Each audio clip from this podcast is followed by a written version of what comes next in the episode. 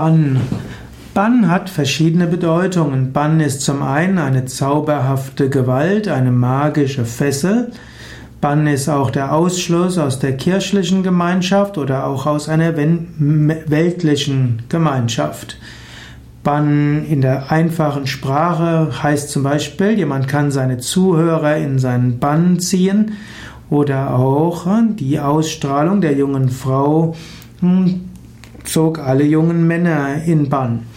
Bann heißt aber auch das Fernhalten eines Wesens von einem bestimmten Ort durch bestimmte paranormale Kräfte. Im Okkultismus spricht man zum Beispiel vom Bannungsritual. Man will bestimmte Wesen fernhalten durch eine magische Zeremonie.